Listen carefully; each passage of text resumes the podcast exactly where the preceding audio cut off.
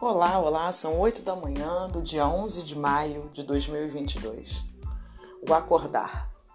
Passando rapidinho para dizer que cada dia a gente acorda de um jeito, né? E tem aqueles dias que a gente já acorda topando na cama e dizendo: putz, hoje o dia vai ser daquele jeito.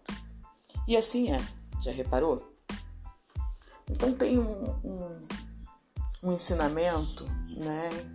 Bem legal que eu trago para mim. Confesso que não o pratico todos os dias, até porque a gente cai muito fácil no, no, esquecimento, né? Dessas, dessas, desses hábitos novos que a gente tenta criar. Mas vamos lá. É, o primeiro pensamento do dia é aquele que comanda e o que vai determinar o resto do seu dia. Então, muitas vezes, ao acordar, né, a primeira coisa que vem na nossa cabeça, aquele primeiro sentimento, aquela primeira ideia né, do sentir, é o que vai permear todo o seu dia.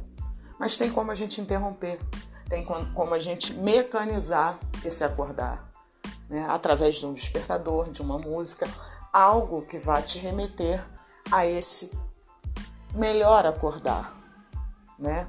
Que vai remeter a você e lembrar você que você pode determinar e conduzir o teu dia da forma que você quiser.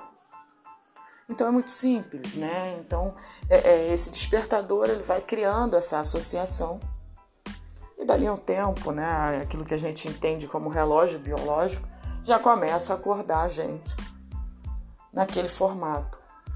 E dali é só agarrar no rabo do foguete e continuar o dia. Viver a vida com escolhas não é algo impossível né? É um hábito que se cria.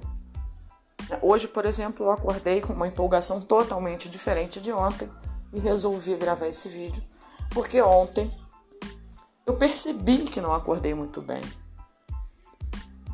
E opa, como que eu faço para mudar isso? Escolhas, né?